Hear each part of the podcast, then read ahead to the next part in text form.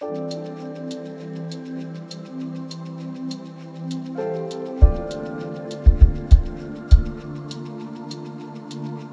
слушаете подкаст сообщества Undefiant.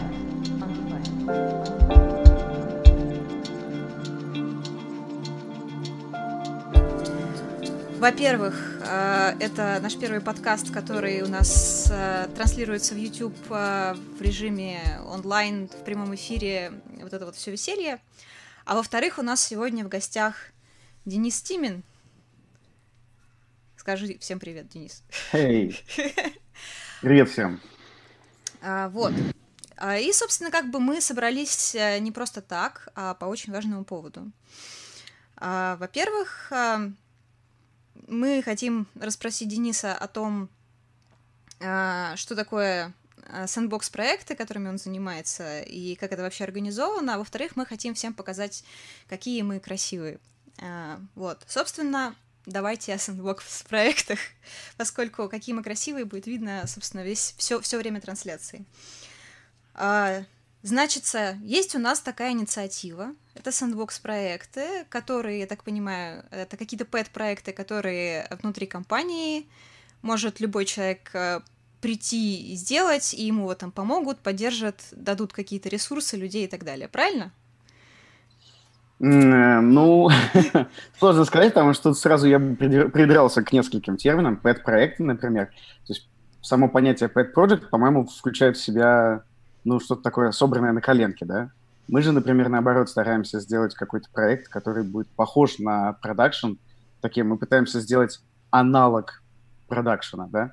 Mm-hmm. Чтобы на нем было интересно, но при этом, может быть, даже сложно в каких-то местах. Ну, вот. Я в целом, да. Я бы с тобой не согласилась относительно того, что подпроекты обязательно на коленке. Подпроект — это просто что ты делаешь для души. Для себя, вот. Но хорошо, окей. То есть я приняла к сведению, что вы пытаетесь сделать хорошо. Да. Ну да, скорее всего так. То есть я вот буквально недавно у меня была презентация для руководства. Мы собираемся расширяться. Я так сразу что-то с места в карьер. И я вот на этой презентации представил такую форму, что сэндбоксы — это... пересечение 5 других активностей. Я вот их даже выписал все, потому что все время забываю.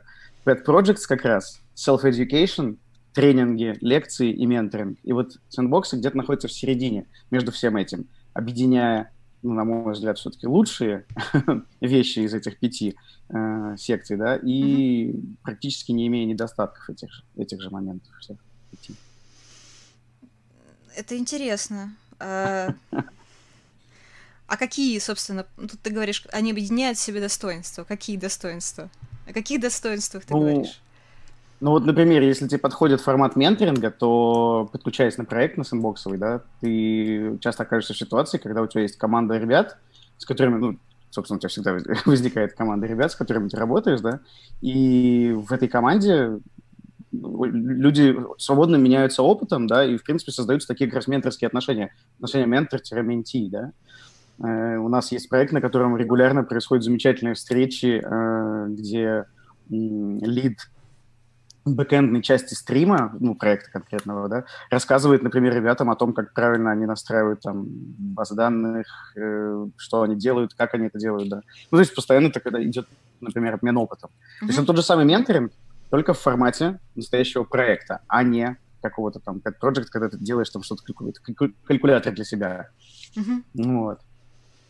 Ну, лекции, допустим, сейчас я затруднюсь вспомнить, почему я лекции сюда тоже вписал, да? Ну, лекции типа что...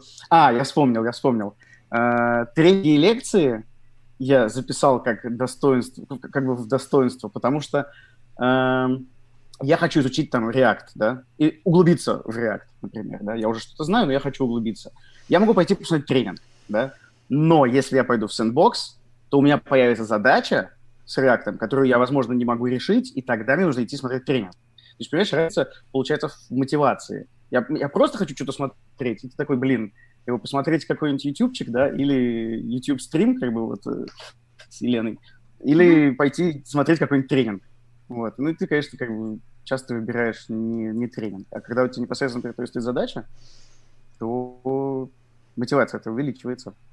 Ну вот, это два примера. Я могу так и про остальные тоже. Я долго так могу перечислять. Перечисляйте. Ну хорошо. Тогда такой вопрос. Как, собственно, вы до этой гениальной идеи додумались? И вообще, кто это вы? Или это твой личный проект?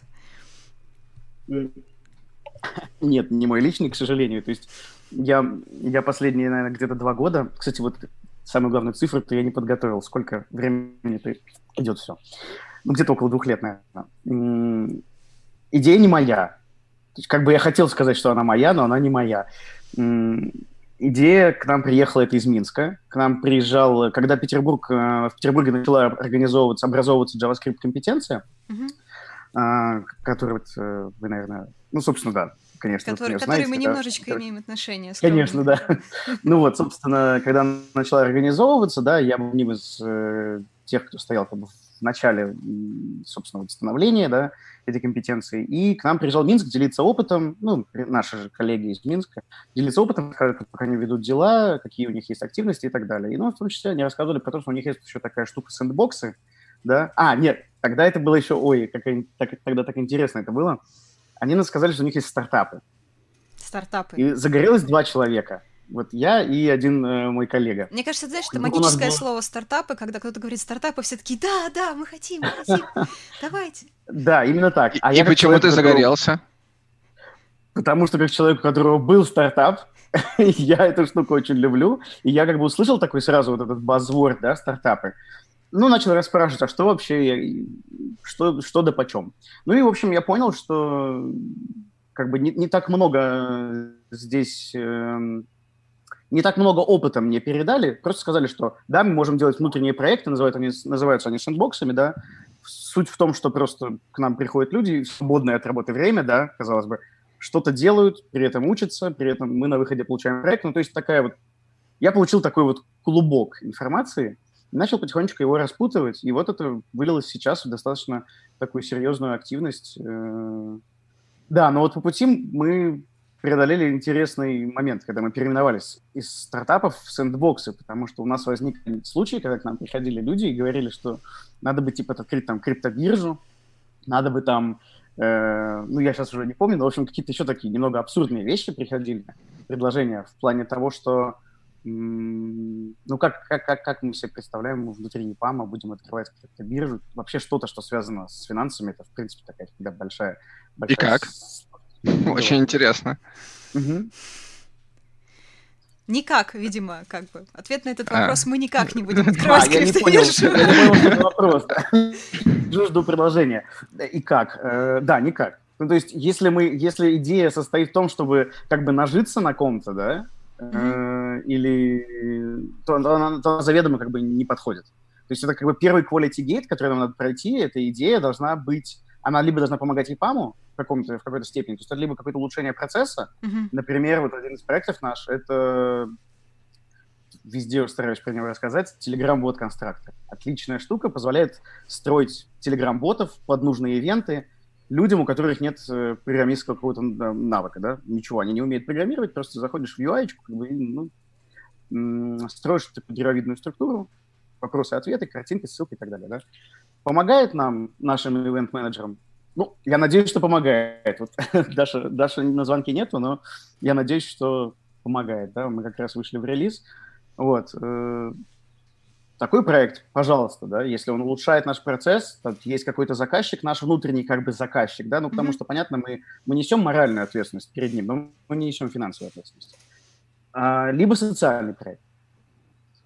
То есть это должно быть что-то некоммерческое, что-то такое как бы ради всего хорошего против всего плохого. Есть примеры социальных проектов уже, которые вы работаете? Да, есть. Ну-ка, расскажи. Причем... У нас есть сейчас 2 проекта, один из них уже в релиз вышел. Первое – это приложение Aba Coach. Это приложение для развития детей, страдающих аутистическим заболеванием аутистического спектра. Вот, штуковина, в которой детям помогает, там, они там какие-то образы собирают, какие-то картинки передвигают. Я бизнес-части, это, к сожалению, совершенно не понимаю, да, но эта штука... Вот прямо... как раз про бизнес-часть я и хотела спросить, потому что, как бы, то есть, вот это же на чем-то базируется. У меня, например, была идея сделать мобильное приложение для людей, страдающих ОКР, чтобы как бы ты мог как-то успокоить себя, когда, допустим, тебе вдруг думается, что а вдруг ты не закрыл дверь, и тебе надо вернуться, посмотреть, закрыл ли ты дверь, короче, 3 раза за ручку подергать, обязательно 3 раза, вот, и, собственно, короче, я хотела сделать такое приложение, в котором можно было бы галочку поставить, да, я закрыл дверь. Вот. Okay. И еще, короче, в будущем сделать так, чтобы оно по отключению от домашней Wi-Fi сети срабатывало и спрашивало у тебя, закрыл ли ты дверь? Ну, чтобы, короче, ты не с полдороги возвращался, а вот так вот.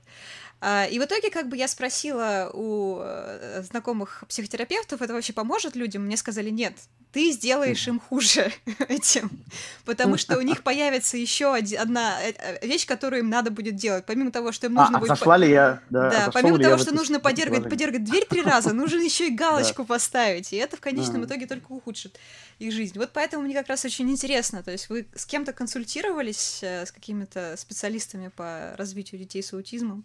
Смотри, вот тут интересный момент. Сэндбоксы, как бы, это площадка, да? То есть люди в основном приходят ко мне извне. Извне, в смысле, я их, как правило, даже не знаю, да, этих людей. И они предлагают какую-то идею, в том, ну, в частности, например, социальные проекты, как правило, они идут... У них даже есть бизнес-аналитик. У них там есть обычно стейкхолдер в виде человека, который, собственно, хочет видеть готовое приложение, то есть заказчик, да? Они просто готовы идти с нашим форматом, да, что у нас будут затягиваться немножко сроки, да, что у нас может... ну да, собственно, сроки, это, наверное, основной наш риск. То есть они к этому готовы, и оно вот к нам само приходит, да. Но вот саму бизнес-часть рассказать, наверное, мне не получится, просто потому что я в нее никогда не лезу. Но если вам интересно стартовать социальный проект, наверное, я бы, как ты правильно вот заметила, я бы провалидировал эту идею. Ну, то есть это, в принципе, такая как бы... как сказать-то, основная идея в стартапах, да, всегда, валидируй идеи. Если ты собираешься что-то стартовать, ты сначала пойми, да, насколько это полезно. Вот хорошо. Хорошо, я проверил, провалидировал и прихожу к вам. У вас есть какие-то параметры, по которым вы можете сказать мне, нет, мы типа не предоставим тебе как площадку наше решение? Да, то есть вы как-то акцептаете или все могут прийти? Да, в принципе, все. То есть вот рассматривать саму идею, мы будем любую идею рассматривать, да, которую нам предложат. Тут вопрос в том, как быстро мы сможем что-то сделать по этой идее. То есть любой документ, предоставленный нам, будь то roadmap, MVP, описание, может быть, репо с кодом, или, может быть, описание, там, не дай бог, уже все как бы наполовину готовы, есть где-то описание там архитектуры какой-то, да, или, может быть, деплоймент диаграммы, да, или что-то такое. То есть это все просто ускоряет тот момент, да, приближает нас к моменту, когда мы начнем разработку или продолжим, да, или закончим в конце концов этот продукт. Но в целом мы готовы работать даже с идеей. То есть тут хорошо, когда у человека есть понимание. Вот недавно он стартовал, например, проект... такой интересный Internet of Things, наш первый вход в Internet of Things, проект, посвященный сбору тетрапаков, пустых тетрапаков, да? Ну, из-под макати контейнеры. Вот как мы их, естественно, ставим в одно место, да, и, понятное дело, заказываем у контракторов машину, они приезжают, забирают. Ребята собираются это дело считать специальным устройством, да. Я не помню, что там задатчик. Ну, там должно все просто. А как это связано с Internet of Things? Internet of Things? Ну, потому что эта штуковина потом тебе нарисует красивые графики и напишет контрактору, что «Привет, пора забирать тетрапаки». И в этом не будет задействован ни один человек. О, вот. Теперь понятно. То есть, ну, такой, да. Вот. Да. Вот, так вот, я почему рассказывал про эту штуку, потому что человек пришел, и он мне сразу сказал, у меня есть как бы проект, я уже поговорил с бизнес-аналитиком, бизнес-аналитик понимает, что делать, и мы сейчас будем разрабатывать требования, у меня есть там команда из 2 человек, уже там, ну, или там, я не помню, сколько у него было, 3-4, может быть, Вот. Но суть в том, что была команда, да, было какое-то описание. Он сказал, я сам начну делать архитектуру. И я такой, вау, окей. Ну, то есть это идеальный старт, да. Но некоторые проекты начинались у нас совсем не так. Telegram-бот начинался в стиле... Было бы здорово, наверное, сделать какую-то тулзу, потому что есть один программист, который постоянно делает эти телеграм-боты, и он уже задолбался по ночам это делал. Mm-hmm. Вот, то есть давайте что-нибудь придумаем. Вот, это так начинался, например, телеграм-бот, да. То есть, как бы говоря о том, как принять участие во всем этом вот великолепии, в принципе, можно с любым уровнем подготовленности, с любой идеей прийти, и тебя, по крайней мере, выслушают. А куда идти? Ну, то есть, как бы... Конечно. Кому писать? Выслушать мы вообще всегда готовы всех. Ну, то есть, тут надо понимать, да, смотрите, что у нас есть некоторые, как бы, констрейнты, да, которые касаются всех, то есть ограничения какие-то. У нас ограничено количество экспертов, да, то есть мы, несмотря на то, что мы, как Сэндбокс, вышел мультирегиональную такую схему, да, когда мы можем привлекать из других локаций, например, специалистов, да, что очень круто для нас. Тем не менее, мы все равно сталкиваемся с проблемами по стаффингу. Соответственно, если у нас будет, например, 25 проектов одновременно идти с примерно одинаковыми технологиями, да, там на фронте, там, например, React, да, mm-hmm. то мы просто столкнемся, мы будем, грубо говоря, друг другу на пятки наступать, да, из-за того, что мы конкурируем друг с другом за ресурсы. Вот, конечно, таких ситуаций хотелось бы избежать. Только вот вручную приходится мониторить, смотреть, какие ресурсы где уже есть, да, и если будем добавлять какой-то новый проект, не будет у нас проблем на уже имеющихся. Вот, это, наверное, самое такое вот основное. А в остальном есть идеи, так... Окей. Например, люди, которые могут превалидировать, такая экспертная команда, да, которые могут превалидировать, и они превалидировали и говорят, так, это здорово, мы готовы за это браться, то, ну, вообще, я не вижу никаких препятствий, скажем так. Хорошо, я к вам пришел. У меня сейчас нет конкретного понимания. Я к вам пришел, а зачем? Что конкретно вы мне поставляете как услугу? Людей. Каких? Мы поставляем, в принципе, мы поставляем ресурсы, да, так, по сути, мы поставщик ресурсов. Так. У нас есть люди, у нас есть инфраструктура, это там КБ, Джира. А люди это что? Какие люди? Люди это те люди, которые тебе нужны. То есть, например, тебе нужны фронтенд-верстальщики, да, мы можем найти фронтендеров-верстальщиков. Тебе нужны, там, не знаю, питонисты, да? Такого еще не было, но вот нужны тебе питонисты. Я пойду, ну вот сейчас я пойду договариваться с Паттерном о том, что вот нам нужны специалисты, да? Например, не так, там, не то, что не так давно, нет, уже давно, уже год назад. Нам понадобилась экспертиза бизнес-анализа, да? Даже больше, чем год, неважно. Мы договорились с практикой бизнес-анализа о том, что вот у нас есть такая инициатива, что нам иногда нужны будут специалисты, и вы можете использовать эту инициативу себе во благо, да? Вы можете нам отправлять людей, например, каких-то, или там, можете отправлять, например, нам синьора и мидла, да? И синьор будет помогать, да, разбираться в том, что... Вот, и это классно зашло. В общем, у нас с дизайном отлично отношения, да, у нас вот с бизнес-анализом у нас прекрасные отношения. Поэтому любые ресурсы, которые нужны, вот, например, знаете, что что-то туго идет, да, например, надо бы архитектора. Ну, значит, найдем архитектора, да. Вот. Так, а я вам что в ответ должен идею дать? Очевидно. И все. А ты можешь дать идею, и поскольку ты как бы принес эту идею, наверное, хочешь этим проектом как-то, ну, смотреть за тем, как он развивается. Ты можешь смотреть либо просто в сторонке, что, наверное, странно, либо ты, скорее всего, захочешь участвовать в самом, ну, внутри как бы вот движухи всей, да, то есть в самом проекте, разрабатывать его.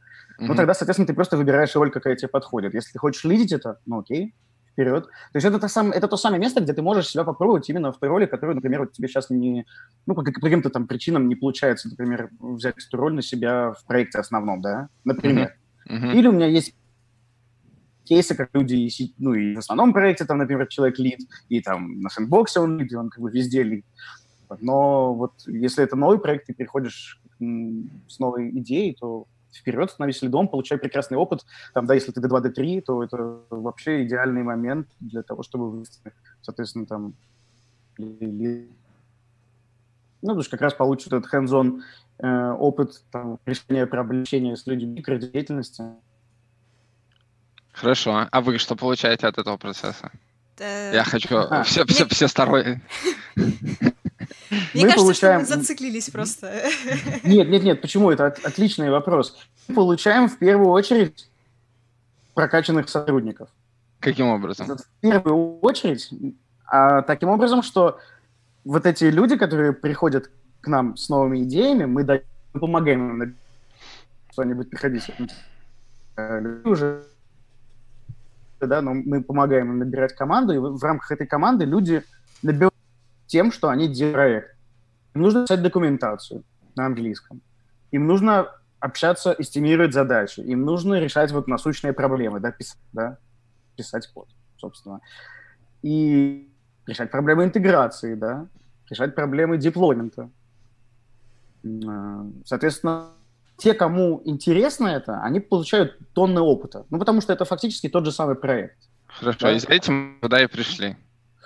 Как правило, да. Ну, то есть у нас есть еще второй момент, когда нам очень нужен какой-то специалист, и у нас вот нету такого под рукой, скажем так, в поле зрения нету. Мы иногда обращаемся за тем, чтобы нам дали из бенча ребят.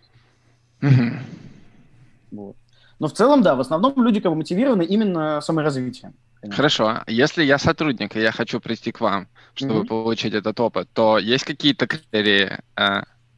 приемки, скажем, меня, или я могу, опять же, с любым уровнем к вам прийти, и вы мне что-то подыщете. Ну, вот, я хочу стать бизнес-аналитиком. Вообще ничего не изучил, знаний, наверное, ноль в этом. Хочу получить. Иду к вам?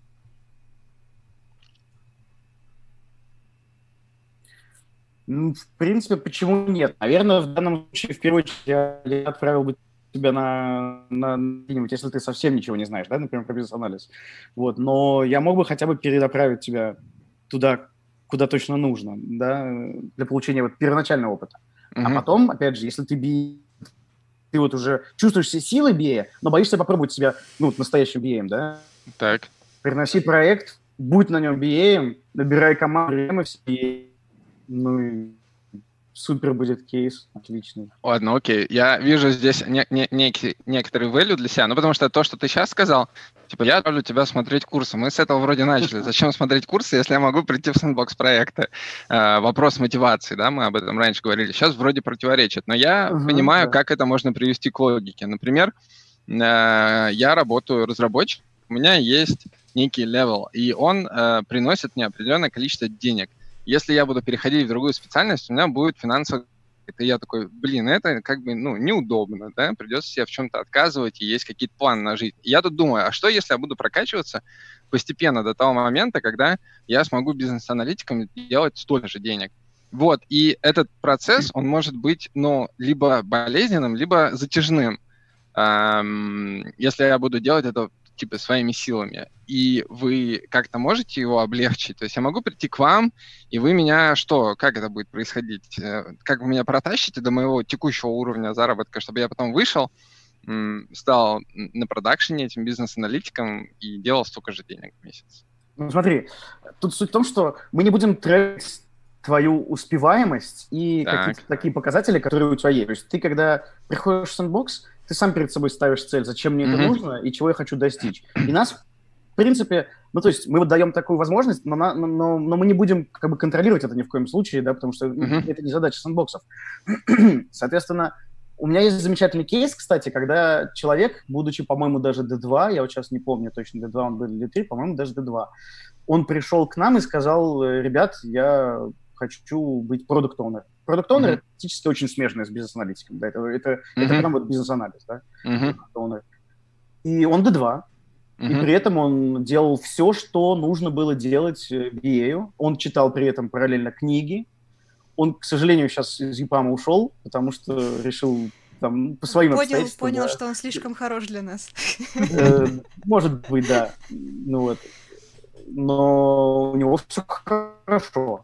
Насколько мне у него все хорошо, То есть человек прям взял, сменил направление, сменил векторы. Именно из-за того, что он пришел к нам, и он не пришел в стиле, ребят, я ничего не знаю, но хочу дайте попробовать. А он пришел и сказал: ребят, я тут немножко читал, я чего-то умею, да, и хочу развиваться в эту сторону, давайте я буду делать вот такую штуку.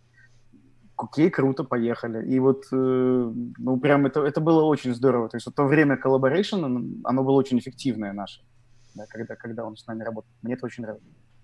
А сколько... Это, я надеюсь, ответил на вопрос. Ну, то есть понимаешь, тут важный момент, что по-хорошему надо чего-то все-таки знать. То есть я не зря об этом упоминаю. Кстати, по-моему, сегодня я об этом еще не упоминал, что мы, в принципе, ну, так скажем, ну, не то, что с трудом берем джуниоров, да, то идеально этот формат работает, когда у тебя есть специалисты, которые все-таки что-то уже умеют, да? Uh-huh. То есть, например, вот ты ничего не знаешь в React, ты переходишь в проект на React, ну, тебе фактически придется те же самые тренинги просто смотреть, да? Потому uh-huh. что если на проекте нету, например, вот ментора, который вот сию секунду готов за тебя взяться, то ты будешь, ну, ты же не сможешь, да, ничего полезного, по сути, вот прям сию секунду сделать. Тебе придется сначала смотреть тренинги, uh-huh. там, лекции, uh-huh. да, и вот ты посмотришь, ага, и начнешь что-то делать. Так проще сначала посмотреть это, там, потратить неделю, 2 недели хотя бы, да, на то, чтобы посмотреть, вникнуть в дело, а потом welcome. В чем отличие от студенческой лабы и от всяких там, ну, таких, как бы, мест, где люди обучаются? Mm-hmm. И, ну, если вы не обучаете, да, и у меня, например, мы же говорим про смену специальности, специализации, про подтянуть навыки, соответственно, если вы не учите, типа, я сам должен учиться, откуда мне, чтобы у вас попрактиковать эти навыки, откуда мне узнать, чему учиться, купить, типа, где-то курс на стороне? Не, погоди, в смысле, я, может, не совсем понял. Например, ты вот как бы приходишь на проект, да, там да. Angular, у нас проект на Angular, например. Так. И ты немножко как бы в этом понимаешь в TypeScript, да, ну, вот хочешь прокачиваться дальше в этом. Угу. Ты будешь непосредственно общаться с лидом фронтендовым, uh-huh. да, этого uh-huh. проекта. Либо uh-huh. просто лидом, да. Иногда uh-huh. у нас есть разделение на бэкэнд, фронтенд, лид, иногда нет. Uh-huh. Ты общаешься с ним, он тебе объясняет, какие у вас есть задачи, да, он что-то немножко тебе подкинет, чего, может быть, почитать или что посмотреть в случае, если у тебя будут какие-то проблемы. Но в целом на тебе лежит ответственность за то, чтобы это сделать, да. То есть это решение классической проблемы в стиле вот да я бы сделал pet project, да у меня вот идеи нету. Uh-huh. это вот тоже сюда хорошо ложится, да. Uh-huh. Что ты, в принципе, преодолеваешь те же самые трудности, да, тебе нужно решить задачу, тебе для этого нужно провести какой-то ресерч, найти материал, прочитать его, ну и, собственно, применить эти знания уже. Хорошо, я понял. А лиды зачем туда приходят, которые будут мне это подкидывать? А это еще лучше. Лиды приходят, потому что у нас есть, скажем так, затруднения в плане транзишна из D2 в D3, из D3 в D4. Uh-huh. Например, uh-huh. может быть ситуация такая легко, когда человек работает на проекте, и заказчик доволен, и все довольны вообще. И человек доволен, заказчик доволен, все круто. Но при этом команда там 2 человека. Ты uh-huh. и твой друг Дима в свитере, с которым вы 3 года работаете, как бы вы не хотите расставаться, но вот, ну, вам как бы маловато общения, да, и движухи, а иногда бывает технологии немножко устаревают, да. Uh-huh. Вот. А хочется расти дальше, да. Ты вот сидишь на D3 и такой думаешь, ну вот мне бы в D4 пойти, да, к сожалению, у меня нету команды, да, которые я мог бы нормально лидить, да, мог бы уже делать то, что делает там D4. Ну, или mm-hmm. просто у меня нету того набора ролей, да, на этом проекте. Вот, mm-hmm. пожалуйста, приходите к нам, и я надеюсь, что нам получится что-нибудь придумать, да. Вот можно. Давай еще раз поясним, потому что несколько минут назад Степан задал вопрос, который, в общем-то, подходит к тому, что я спрашивал. Ведь есть внутренние mm-hmm. курсы и Grow-портал. Mm-hmm. Сначала мне хочется ответить, но ведь Grow-портал не заменяет практику. Ты в Grow-портале типа видишь матрицу и видишь, что тебе нужно учить. Соответственно, где тебе это учить, вот ты приходишь в сэндбокс-проекты. Но вопрос, как бы первая часть, это совпадает. Есть внутренние курсы. Типа я иду на курсы и, поправь меня, Денис, и могу оттачивать эти навыки у тебя. Или... То есть из того, что ты рассказал, я прихожу, у меня есть практика, и типа, у меня есть практика, и лид мне может что-то... Ну, по ходу дела, да, у меня возникают проблемы, я их решаю, таким образом научаюсь. Так это медленно будет, потому что поток информации образовательный, для меня образовательный, который я не знаю, он ну, не структурированный получается. Зато интереснее, потому что на курсах тебе дают, так сказать, учебные задачи, которые предсказуемы, понятны и достаточно просты, потому что схематичны. Ну, например, нарисуй там приложение с туду-листом. А тут ты пишешь какое-то приложение, у которого, ну, скажем так, не учебная бизнес-логика, она настоящая, сложная, и в ней могут возникать непредсказуемые моменты. И с моей точки зрения, вот это как раз является большим преимуществом практики на реальном проекте перед курсом. Как ты думаешь, Денис? Я могу только добавить, да, я могу только согласиться абсолютно, абсолютно верно, что реальный проект, реальные задачи, то есть при этом я могу точно сказать, что этот формат сэндбоксов, он подходит не всем, да, я некоторых людей хотел как бы затащить, да, ну, цепкими лапами хотел схватить, а мне человек говорит, что, а зачем, я пойду напишу себе pet project, как бы, такие программисты, которые, ну, вот, инженеры, которые больше подходят под формат такого инженера-ученого, да, им очень часто неинтересны такие проекты, потому что они не видят в этом смысла. Он может сам сесть, открыть книгу, прочитать как бы 10 раз кнута вдоль и поперек и там построить свой pet project огромный, крутой, сложный, который там потом еще тяжело, никто не поймет, потому что там все очень, очень сложно и круто. Но такой формат не для всех подходит, да. То есть мне кажется, что сэндбоксы простой, это вот реально простой формат. Подучить бы мне вот это. Прочитал там, посмотрел один видос, не знаю, на YouTube, да, пришел, начал что-нибудь делать. Да. То есть у нас рисков-то нету. Мы не несем, мы не несем финансовую ответственность, мы несем моральную ответственность перед заказчиками, а иногда заказчиков и нету, да. Удобно. То есть, соответственно, если ты страшное что-то сделал там в коде, ну, какой-то просто кошмар, то тебе даже никто ничего не скажет, потому что тебе скажут, типа, Вась, ты зачем такое, да, сделал в коде, но не будет никакой стрессовой ситуации, вот что важно. То есть не будет вот негативной коннотации создаваться, да, что типа, блин, я накосячил, и прям теперь вообще что со мной будет, да? И даже если ты уронишь прод, тебя не уволят. Совершенно верно. Ты можешь свалить прод, ты можешь удалить базу, ну, это, конечно, будет жестко, но ты набьешь себе шишку эту надолго, тебе скажут, типа, блин, ну как так можно? Но потом-то, когда ты быстро остынешь, ты поймешь, ну ладно, что тут делать, ничего страшного, ну свалил, ну удалил. Да. Ну хорошо, я понял. Соответственно, вместо того, чтобы кодить по ночам одному, ты можешь кодить по ночам совместно. Если я хочу быть продакт-оунером или бизнес-аналитиком, соответственно, вот, я хочу быть продакт-оунером. Давай раскрутим эту историю поподробнее. Был, значит, парень D2, пришел к тебе и сказал, хочу быть продакт-оунером. И кто ему подкидывал какую-то инфу? Или если у него была задача, во-первых, кто ставил эту задачу, и в моменты, когда он не знал, что делать, как он развивался, как вот он это жил и что он получил. Точнее, понятно, что он получил. Он, видимо, твой ответ будет прокачался. Но как? И за счет чего? Как и за счет чего? За счет того, что он находил дизайнера, общался постоянно с дизайнером на тему. Где он его находил? Скорее всего, через меня. Скорее всего, через меня. Так. Ну, то есть, опять же, через сэндбоксы, да, через управление. Да.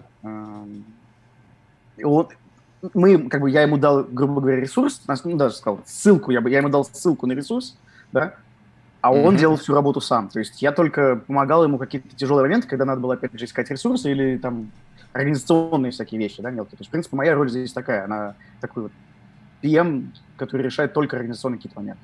То есть я всегда предлагаю свои архитектурные знания, могу помочь, но почему-то никто не берет. Всем хотят потому, сами. Что всем интересно самому в этом ковыряться. Конечно. То есть самому сесть и нарисовать диаграмму какую-нибудь, да, ты никогда не делал, например. Да? Также вот с BA, да, возвращаясь к теме, я немножко что-то уплываю, возвращаясь к теме BA, да, он сам договаривался о встречах, он сам пытался понять, а как правильно, как будет лучше, да. Он сам ставил дизайнеру, например, задачи. Он их определял, он их записывал, документировал. Они это обсуждали. Опять же, он держал это на контроле. А почему дизайнер для него выполнял его просьбы? Ну, подожди. Дизайнер выполнял просьбы по дизайну. Мне кажется, почему? Ему платили за это? Или почему он делал работу? Потому что он был частью сэндбокс-проекта. Потому что ему интересно. Нет, никто пистолет как бы над виском не держал у него, понимаешь? Хорошо, он пришел, он был частью сэндбокс-проектов, дизайнер. Да, да. Зачем? Чему он прокачивался? Спроси об этом дизайнера. Мне кажется, это будет логично. Подожди, мы с руководителем говорим, он должен понимать мотивацию тех людей, которые приходят. Хорошо, я думаю, что в дизайне, как и вообще в любой, мне кажется, активности, практика — это одна из главных вещей, да, где-то можно... Вот у меня стоит барабанная установка, да, я на ней играю не очень редко, я хреновый барабанщик. Mm-hmm. Если бы я занимался постоянно, да, я был бы крутым. Ну, мне хочется верить, что я был крутым. Точно так же, мне кажется, и в дизайне. По крайней мере, круче, чем сейчас. Чем больше ты делаешь этого, тем больше у тебя будет навык, да, скилл. Плюс... Это дизайн, был дизайнер на каком-то уровне? Просят помочь? Что ты имеешь в виду? Это дизайнер был на каком-то уровне, и он хотел расти, да? И у него не было возможности на проекте это делать? Или что? Почему он пришел к вам? На самом деле мы сами нашли его, предложили, и он сказал, да, окей, конечно. Почему он согласился? Не было такого, что дизайнер... Ага. Почему люди приходят и что-то делают? То есть понятно про людей, которые приходят с идеей, они могут получить реализацию. Понятно про людей, которые хотят заниматься менеджментом, а не менеджеры. Понятно те, кто хочет просто покодить, чтобы прокачаться до следующего левела. И вот теперь дизайнер появился на нашем горизонте. Почему приходит дизайнер? Да, everyone is looking for the challenge. Да, но типа этот челлендж ты можешь преодолевать и в многих других местах. Почему здесь? Я думаю, что я хотел ответить односложно, но теперь у меня появилась еще одна мысль. Давай. Первое, это то, что люди вообще любят творить, да, и мне кажется, что и программисты, и дизайнеры в чем-то похожи в том плане, что мы как бы все созидаем, да, и mm-hmm. у нас есть потребное созидание, да. Момент, что, иногда приходит Денис и говорит, «Хей, привет, тут есть такой проект, нам нужна такая экспертиза, может, поможешь нам? У нас будет интересно». Человек говорит, да, почему нет? Потому что это ложится, самому встать, как бы идти куда-то, записываться даже на курсы, тем более на менторинг, общаться с кем-то. Это довольно тяжело. Когда к тебе приходят и говорят, «Слушайте, у нас тут есть вот проект, и нам нужно немножко помочь». Ты такой, почему нет? У меня есть пара часов в день или, 5 часов в неделю. Я могу выделить. Супер, поехали. Мы же даже не говорим, то есть мы не выставляем требования никакие. Ты можешь 5 часов в неделю, окей. Ты можешь 2 часа в день, окей. Uh-huh. Можешь 2 часа в неделю, да тоже окей. Как бы, то есть просто это не очень будет продуктивно, наверное, 2 часа в неделю, но... Что, Денис замер, да? Да, у меня тоже. Ну, я надеюсь, что он отомрет. Вот, смотри. Уже замер? Да. Вот теперь, ладно, в общем, уже. Я думаю, что все уже устали, когда я как бы разбираю по кишкам мотивацию каждого человека. И я думаю, что я понял всю эту мотивационное устройство этого проекта. У меня такой вопрос. А ты собираешь какую-то обратную связь от людей? Как да. им по итогу? То есть вот они там, скажем... Кстати, сколько... В среднем самое распространенное люди участвуют в этом проекте. Там 2 месяца, 4, 6, 8. Вот у нас интересный график будет, мне кажется. Он у нас будет вот такой. Ну, нет, на самом деле, вот такой, да? Вот такой. Uh-huh, uh-huh. То есть у нас есть люди, которые приходят и уходят там за месяц, за месяц-полтора. А есть люди, которые участвуют уже больше года. Ну и в середине вот какое-то такое распределение. Ну, наверное, не такое прям, как я нарисовал, такая прям буква «Ю», да? Но... Вам нужно сделать проект, который строил бы графики участия людей в сэндбокс-проектах. Да, я думаю, это можно в Excel легко сделать. Примерно делится напополам, кто на всю жизнь, а кто отваливается сразу. Не совсем сразу, да, не совсем сразу. То есть есть те, которые отваливаются сразу, но вот именно там через неделю, через 2 это прям редкость. То есть этот человек прям явно что-то, либо его каким-то зачем-то пытались силком запихать туда, хотя mm-hmm. это совершенно неправильно. То есть все именно на мотивации. Не mm-hmm. можешь больше, не хочешь больше, не понравилось, no hard feelings, все окей. Мы записываем тебя в списочек «Спасибо», да, не в черный списочек, а в список «Спасибо большое», да, и мы тебе все равно благодарны, что ты пришел, посмотрел и сказал, что тебе неинтересно. Это тоже фидбэк, который нам полезен. Тебе неинтересно, значит, понял. Что с проектом, возможно, не так. Да? А те, кто пришел с идеей, у них какой фидбэк? Они хэппи от того, как это все сделано? Или там косые проекты? Типа есть люди, которые приходили сюда и с идеей, кроме вашей, кроме вашего бота и так далее? Сторонняя идея, и люди как вообще, они нас... хэппи, не хэппи? Сейчас я пытаюсь прикинуть. В принципе, у нас все пока что ongoing. То есть мы выдали какие-то релизы, но мы дальше продолжаем эти продукты развивать. Ну вот фидбэк вот, по ним есть, по промежуточной? Ну, вот, например, тот же Planning Poker, да, это вот проект, который я рассказывал ранее, про пример с BM, когда человек пришел в 2, и потом сейчас он... Я надеюсь, что он сейчас уже работает продукт-оунером именно, как хотел. Да, конечно, для него это был звездный опыт совершенно. То есть он смог реализовать то, что ему даже работа бы не предоставила. Это вот очень хорошо пересекается с тем, о чем ты, Филипп, говорил, что я бы хотел, но, блин, я же не могу пойти работать, потому что меня, скорее всего, не возьмут, у меня нет нужной квалификации. Вот это был его кейс. Да, например, в этом случае это был звездный совершенно фидбэк, конечно. Потому что, ребят, блин, вы мне помогли фактически сменить мою профессию. Но это редкость. Скорее, когда человек хочет прям сменить кардинально профессию, вот, направление деятельности, ну, это происходило вот буквально там 2 раза за последние пару лет, да. В основном, конечно, это просто это классический стандартный вариант, когда инженер хочет просто улучшить свои навыки, да. Да или, в принципе, кому-то даже ради фана это тоже интересно. Соответственно, да? Есть люди, которым просто вот хочется Понял. Помогать, хочется делать. Понял. Соответственно, промежуточный фидбэк тех людей, которые владели проектом, ну, или пришли с идеей, им нужно получить рабочий вариант, они, что ты к чему подводишь, что они как бы довольны, потому что нет людей, которые с нуля заходят и меняют профессию. Ну, я рассказывал конкретно про вот этот случай, да, что в нем был звездный фидбэк, но в целом я могу сказать, что у нас везде фидбэки крутые, то есть у нас нету такого, что вот я сейчас вот прям пытаюсь вспомнить. Да нет, у нас единственная проблема, которая у нас опять же есть, да, вот второй раз я об этом говорю, что мы сроки затягиваем, потому что у нас легко может быть так, что человек ушел какой-то или у него изменилась ситуация на проде. Ну, опять же, no hard feelings, спасибо большое, возвращайся, когда сможешь, очень здорово. Но релиз-то при этом наш пострадает, ну, поэтому отодвигаем немножко сроки, да, ну и идем дальше. Я понял. У меня последний вопрос в этом, и все. Ну, а тебе это зачем? Мне зачем? Хороший вопрос. Вот люди там делают, проекты реализовывают, как-то прокачиваются.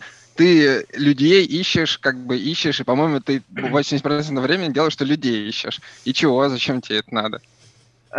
Ну, слава богу, нет, не 80% я ищу людей. На самом деле у меня бывают такие... Наплывами это происходит, что вдруг ресурсы где-то кончаются, надо идти их искать. Да? Но, скажем так, это далеко не самая интересная работа для меня, опять же, да? Которой можно здесь заниматься. Хотя тоже, в принципе, в какой-то степени она интересна, когда ты сталкиваешься с чем-то новым, да? Когда тебе нужно налаживать отношения с другими практиками, с другими специалистами, это всегда интересно. Ну, опять же, это мне интересно, да? Но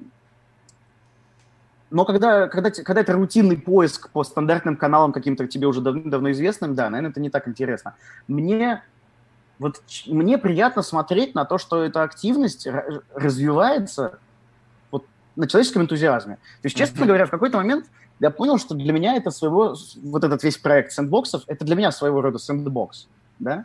Что я вдруг в какой-то момент, знаешь, как проснулся и такой подумал, блин, это все работает только на человеческом энтузиазме. Вот это потрясающе, что мы делаем, у нас сейчас 6 проектов, у нас отдельная DevOps-экспертиза внутри сэндбоксов, да, сейчас. И все это работает на человеческом энтузиазме. То есть вот, потенциал наш, он совершенно не раскрыт, да, потому что про нас и знают-то не так много людей, да, учитывая, сколько теперь у нас, опять же, локаций в том же EPAM, да, теперь, я надеюсь, узнать. У нас потенциал, он где-то вот очень далеко, вот там, наверху, да, то есть мы где-то еще в начале всей этой истории. И вот мне просто приятно смотреть за развитием. Я, во-первых, мне приятно, что под моим руководством, скажем так, эта вся штука развивалась сейчас, и, как мне кажется, она развивается в правильном направлении, да. Я хочу видеть, как про нее будут говорить так же, как, например, про ассессмент. То есть, потому что я хочу улучшить грейд, мне нужен ассессмент. Я хочу улучшить знания, я хочу в сэндбокс. Чтобы это было вот сразу в голове всплывало у епамовца, который хочет улучшить навыки. Ладно. Хорошо. Ты продал мне эту идею. Ну вот давайте для всех, кому эту идею Денис сейчас продал, я задам следующий вопрос. А как вообще что-то такое организовать? Ну вот представь себе, что как бы я там программист, тимлид, работаю я не в EPAM, и я хочу у себя тоже, вот, чтобы сэндбоксы. С чего начать? Mm-hmm. Как вообще первое нужно сделать? Я бы сказал, провалидировать. Первое нужно провалидировать идею, понимаешь? То есть EPAM для сэндбоксов — это идеальная площадка, да? Потому что из-за нашей бизнес-модели работы, да, EPAM. У нас есть люди, у нас, во-первых, очень много инженеров, да, у нас есть куча информации для самообучения, да, то есть, когда сталкиваешься с трудностью, ты можешь даже не идти пинать своего лида, да, ты можешь просто пойти там посмотреть курсов, которых море, да, и таким образом стать лучше. Но, наверное, здесь самое важное то, что... Я немножко потерял мысль. Как организовать? Да. Я работаю в компании и хочу организовать такие же сэндбоксы. С чего мне начать? Что делать? Я заткнулся, потому что я подумал, что ты не про другую компанию опять, а про EPAM. Как бы организовать такую же... EPAM. Буду вашим конкурентом. Да-да-да. Мы не претендуем на то, чтобы сделать еще раз это в EPAM. Как бы давайте немножить сущности, но в другом месте. Ну, как сказать, конкуренция всегда лучше. Я же сказал, что ты мне продал идею. Буду делать вторые сэндбокс-проекты. Да, но говорю, в первую очередь провалидировать, что у вас есть эти ресурсы, что вы готовы находить их, да. То есть, если вы, например, продуктовая компания, вряд ли вам получится такую штуку делать. Хотя в какой-то степени в социальные проекты вы можете зайти. Потому что даже на продуктах у вас есть заказчик, и у вас, если продукт большой, то у вас, возможно, бывают периоды затишья, когда разработчикам, ну, не так весело, да. И почему бы не зайти в социальные проекты, помочь кому-то сделать их жизнь лучше, мне кажется, это было бы прекрасно. Может быть... Ну и, в принципе, эта же компания тоже заинтересована в том, чтобы улучшать их собственный бизнес-процесс. Например, у них это большая компания тоже, и у них есть мероприятие. Им Telegram-бот такой же, как мы делаем, и конструктор тоже прекрасно подойдет, да.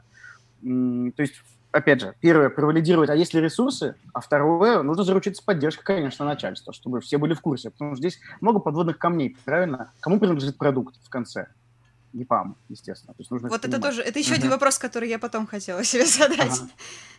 Ну вот, да, в данном случае, конечно, продукт принадлежит EPAM, потому что он делается на машинах EPAM, сотрудниками EPAM, несмотря на то, что это идет в свободное от работы время, да, но, тем не менее, все равно здесь задействованы ресурсы EPAM-овские, поэтому, понятное дело, это все принадлежит EPAM. С социальными проектами немножко интереснее, да, понятное дело, ну, мы не можем себе... Так а как? Что делать-то? Я понял, ну, давай я нарисую тебе другую картинку. Есть «Газпром», я руководитель какого-то там подразделения, которое делает интернет-банк. И нам, значит, у меня есть своя конкуренция, ну, профессиональная конкуренция с руководителем других департаментов. И, значит, сверху... мы узнаем, что есть инициатива делать некий социальный проект в IT-сфере. И я такой, я хочу это сделать, но ресурсов нет. Точнее, я знаю, но они разрозненные, да, разрозненные. Или люди не обладают в полной мере теми компетенциями, или у меня нет бюджета, чтобы их снять с их работы. Я вот думаю, надо мне устроить как бы такую площадку, и на ней этот проект, я же буду являться и заказчиком, первого проекта, вот этого социального. Хочу туда набрать как бы людей и так далее. Что делать? Страдать. Смотри, я немножко схитрю сейчас. Если ты работаешь в «Газпроме», и у тебя есть идея социального проекта, который сделает жизнь лучше, не делай его сам, приходи в EPAM. Приходи в EPAM, и мы поможем тебе поднять твой социальный проект вот на ноги. Вот да, но за него придется платить. Я хочу внутренними ресурсами. Нет, тебе не придется платить за него. Ты конечно, социальные проекты у нас... Он будет EPAM принадлежать, этот социальный проект. Не совсем. Опять же, я говорил, что с социальными проектами, естественно, история по-другому выглядит. Да? Мы предоставляем им...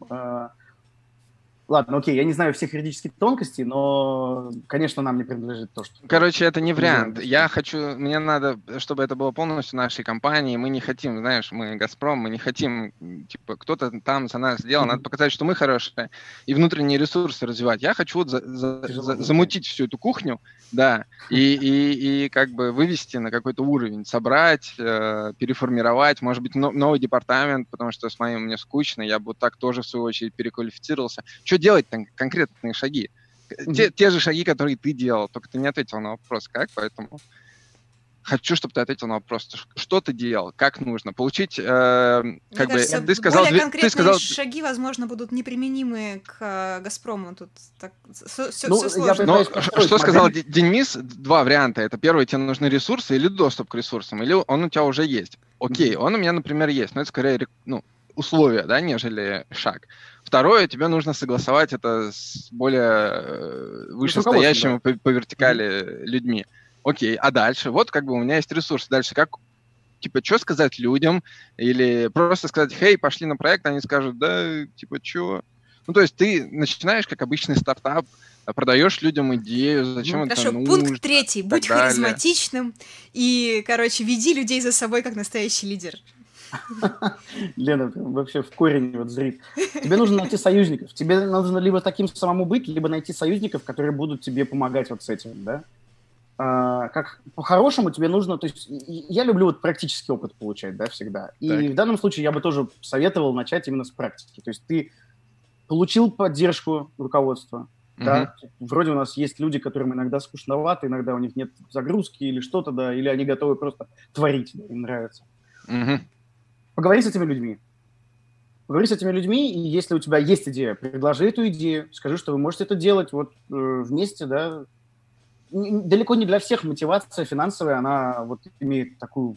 Хотелось бы верить, что люди, которые работают в «Газпроме», тоже не имеют денежную мотивацию как основную, да. Вот, и поэтому, скорее всего, им получится... Если нас смотрит кто-нибудь, кто работает в «Газпроме», пожалуйста, напишите, интересует ли вас мотивация, кроме денежной, пожалуйста. Спасибо. Да. Поэтому... Тут, наверное, нету никакого такого... Нет серебряной пули. Ты общаешься с этими людьми, ты организовываешь первый проект, и потом оно как снежный ком начинает накапливаться, да? Ты начинаешь больше узнавать этих людей, ты начинаешь получать контакты, ты начинаешь понимать, где можно найти новые ресурсы, ты начинаешь узнавать людей из разных департаментов. Ну и так постепенно это все и развивается. То есть я говорю, тут наверное, я вряд ли смогу дать какой-то односложный ответ, типа, делай так, так, так. Мне кажется, это нужно сделать несколько раз в разных местах для того, чтобы выработать какую-то схему. Да, может быть.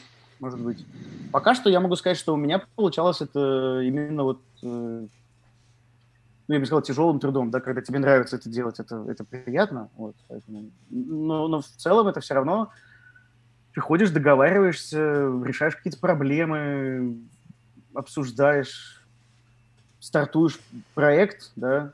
Он идет через пень-колоду. Просто, наверное, дело в том, что просто мы начинали это довольно давно, и первый проект у нас, в принципе, очень тяжело начинался, да. То есть вот сейчас наши наработки – это четкая структура документации, там, четкая структура понимания того, кого мы куда, в какую табличку должны заносить, да, там, чтобы трекать, например, кто с нами работал, сколько по времени, да. Это все пришло не сразу, естественно. То есть у нас не было ничего. У нас, мы вот просто собрались такие, думаем, ну вот давайте как-то это делать. Вот. Но... Мне нужны люди для подкаста. Это бизнес-предложение или что? Ну, я хочу с идеей прийти, а ты мне дашь ресурсы. Я думаю, что как бы у нас сложно... Это так работает? Сложно будет искать ресурсы для подкаста, потому что у нас нет в составе... Ну, как бы в EPAM нет должностей таких, как там контент... райтер, там, ведущий, телерадио... У нас есть техникал-райтер, вам подойдет, может быть, техникал-райтер. Слушай, ну как бы, если он может писать статьи интересные, которые мы потом будем озвучивать, то да, подойдет. Ну да, понимаешь... Ты сказал, что ты вначале сказал, с любой идеей можно приходить, ты попробуешь помочь. Главная ценность, ты ответил, которую ты предоставляешь, доступ к ресурсам, помощь и поиск людей. Я собираю все это в своей голове и задаю тебе вот такой вопрос. Так, да, и давай еще раз. Вопрос в том, что ты... Мне нужно развивать подкаст. Вот мы делаем подкасты. Нужно больше людей. Соответственно, мне нужны люди, которые хотят переводить статьи и дробь... Переводчики нужны. И дробь или. Кому это нравится. Да, переводчики. Второе. И причем это как бы роли. Это может быть одни люди или разные. То есть ты выступаешь как продукт-оунер здесь, да, в этом проекте? Да. Ты продукт-оунер, тебе надо развивать подкаст. Да. Я бы зашел в менеджмент к нам. Зачем тебе инженеры вообще? А я не сказал, что мне нужны инженеры. Я сказал, что мне же люди.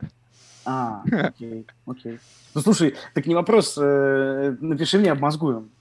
я думаю, что я могу тебе предложить, но, скорее всего, у тебя и так уже есть контакты все эти, да, потому что у вас же, вы же организовали комьюнити как раз, да, вашими силами организовалась это, и поэтому я думаю, что у вас как раз контактов здесь будет больше. То есть, ну, я могу выполнить обещание, которое я сказал, да, на камеру, но я думаю, что у тебя есть больше контактов сейчас, именно по части комьюнити, по части тех, кто может писать контент, да. Опять же, идея вот сэндбоксов хорошо ложится на инженерию, потому что людям постоянно надо быть в тренде. Нужно быть, понимать, что происходит с технологиями, да? Нужно получать новые знания. Поэтому, не получая новых знаний, ты как бы стагнируешь. Да? И на сэндбоксах ты можешь это немножечко, ну, вот, убрать вот этот недостаток знаний. Да? А насчет, как работает бизнес, честно, вот в переводах, я не знаю. Переводы статей, подкасты. Для меня, честно говоря, это темный лес. Хорошо, я понял. Давайте вернемся к вопросу про авторские права. Мне вот очень интересно. Просто смотри, вот ты сказал, что проект принадлежит ИПАМу. То есть под проектом ты понимаешь, я так понимаю, код, который в результате был написан, и работающий продукт.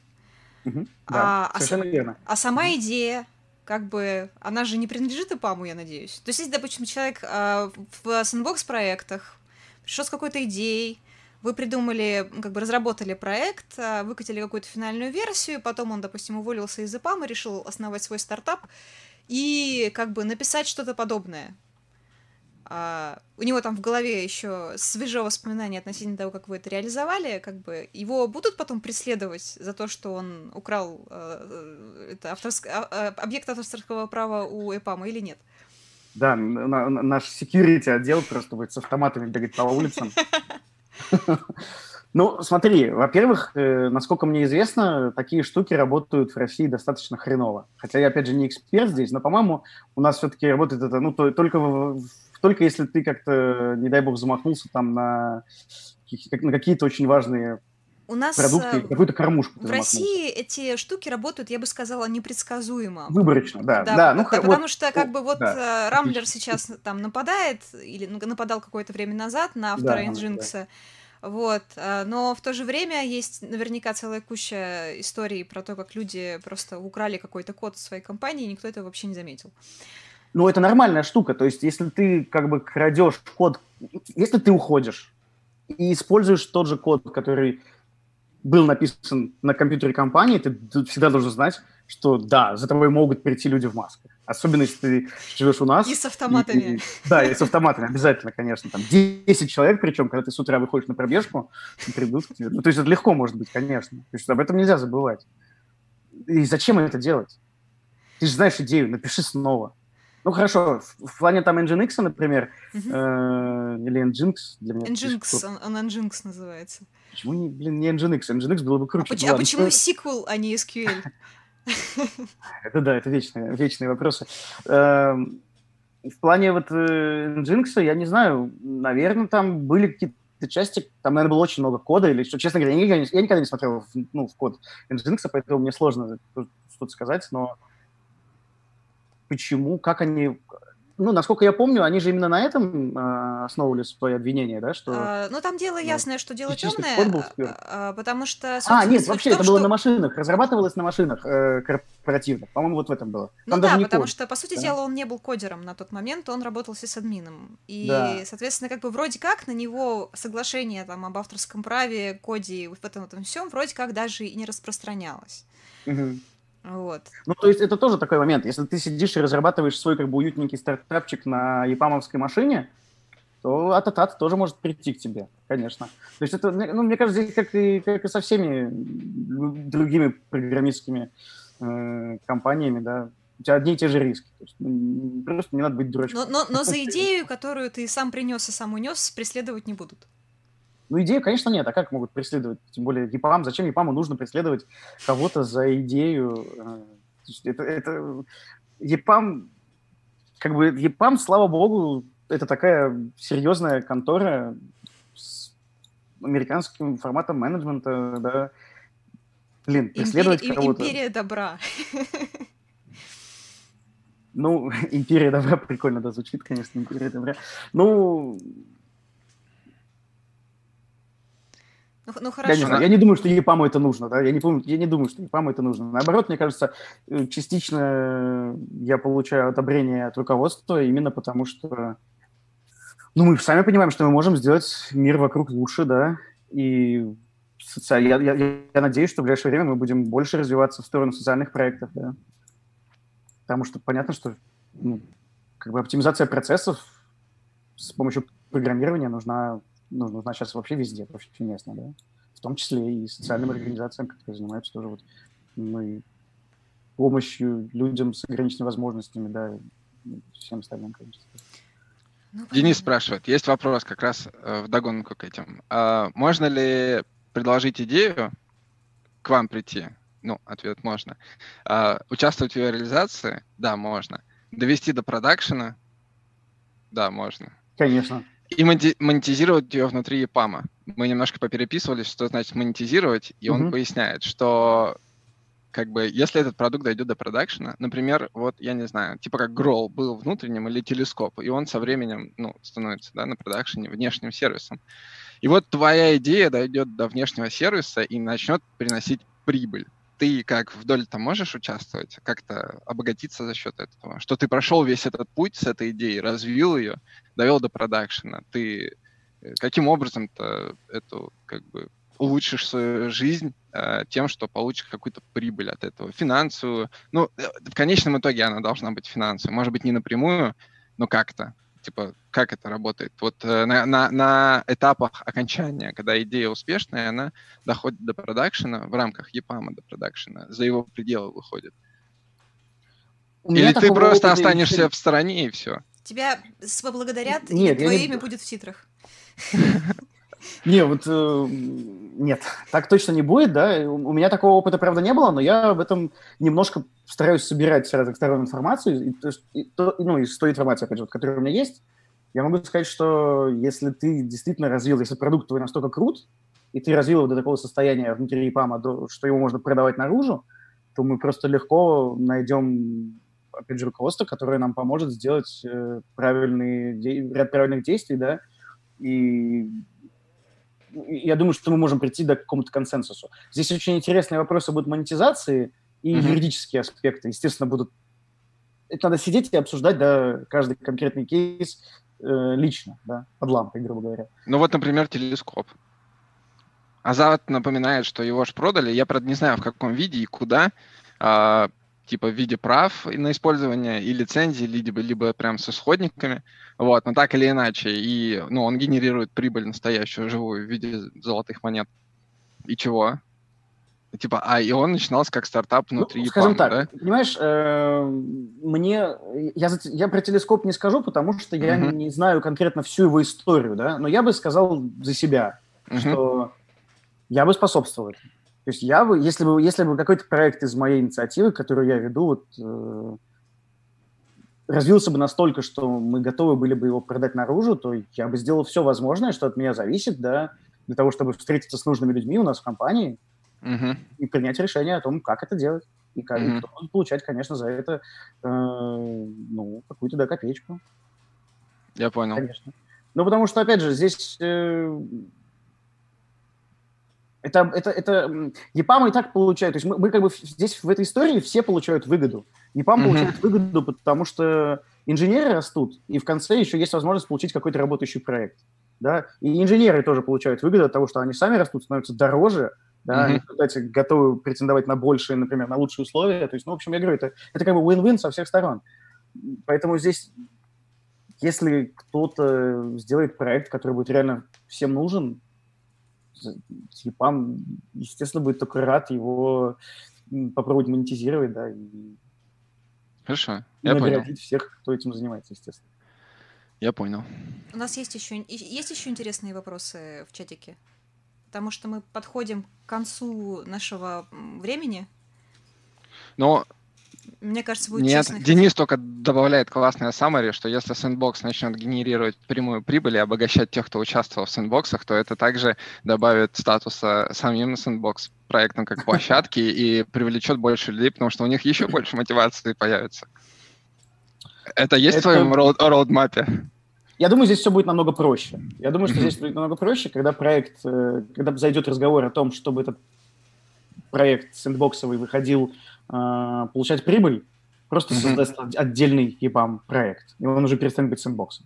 Это будет уже полноценная billable позиция, это все будет как бы по полной программе. То есть это как стартап, который перестает быть стартапом. Да, совершенно верно. Просто ты как бы его, грубо говоря, ассимилируешь, да, EPAM его ассимилирует себе. Ну, а там понимаете, что как бы, условия будут такие, о каких договоритесь. Понятно. Спасибо. У меня нет больше вопросов. И у наших зрителей тоже нет больше вопросов. Судя по всему, да. Судя по всему, нет. Загадочный русский язык, это значит одно и то же. Ну хорошо, давай тогда завершим на какой-то такой радостной ноте. Расскажи что-нибудь хорошее про какой-нибудь самый запомнившийся тебе проект, про вот как бы такой именинный сердца, бриллиант твоей коллекции.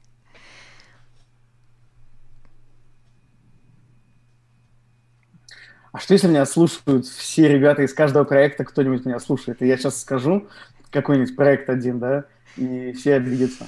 Безусловно, поэтому надо как-то хитро съехать. Ну, слушайте, у меня нет ничего, кроме стандартного. Каждый проект важен для нас, потому что каждый отдельный, каждый новый проект – это прям куча вот новых эмоций, новых усилий, да. Поэтому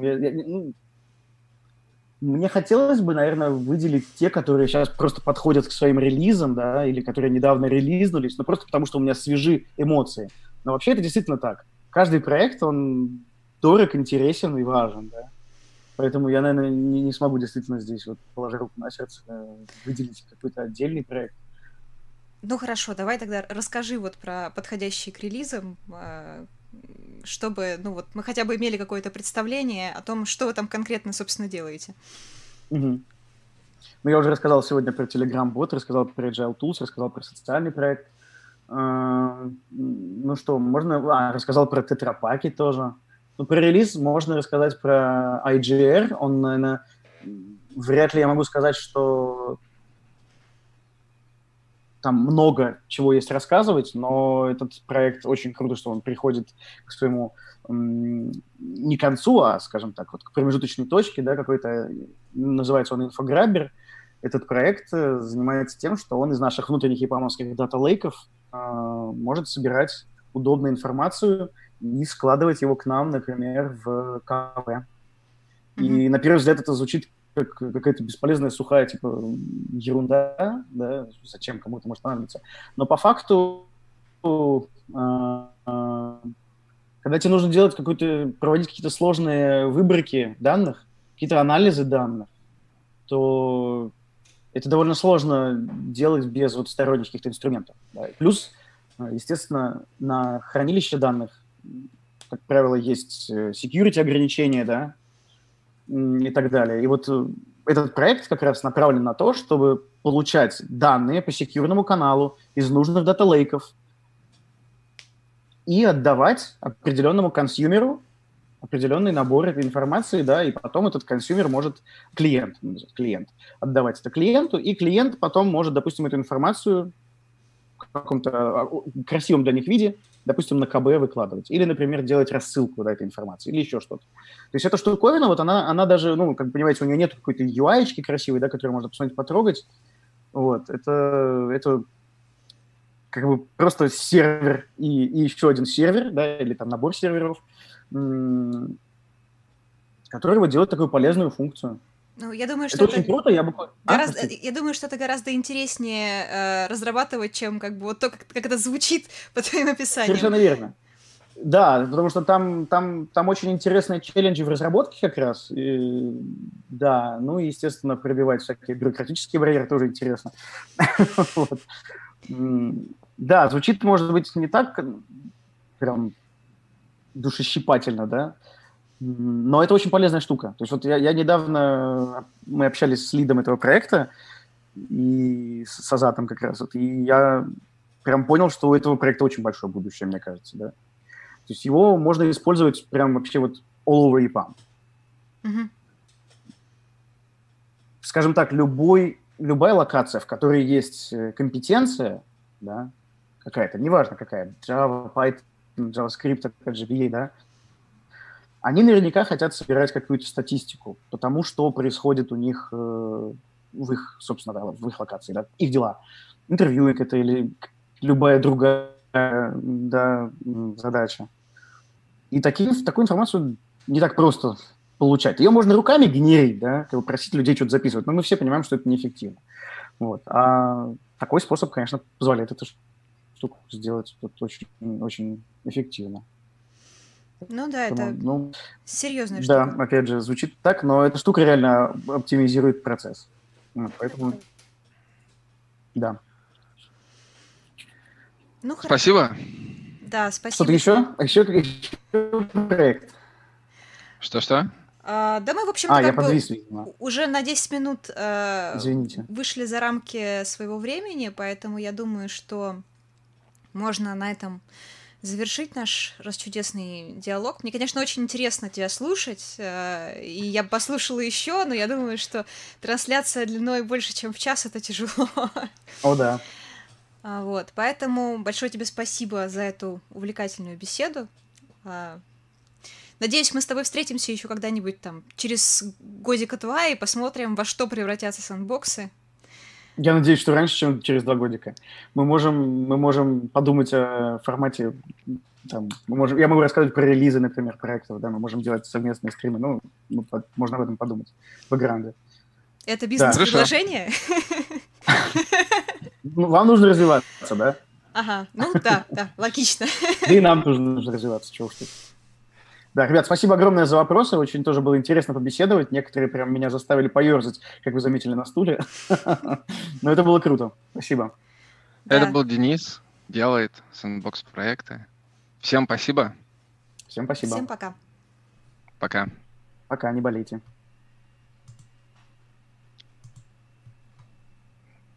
Ну, а теперь надо как-то...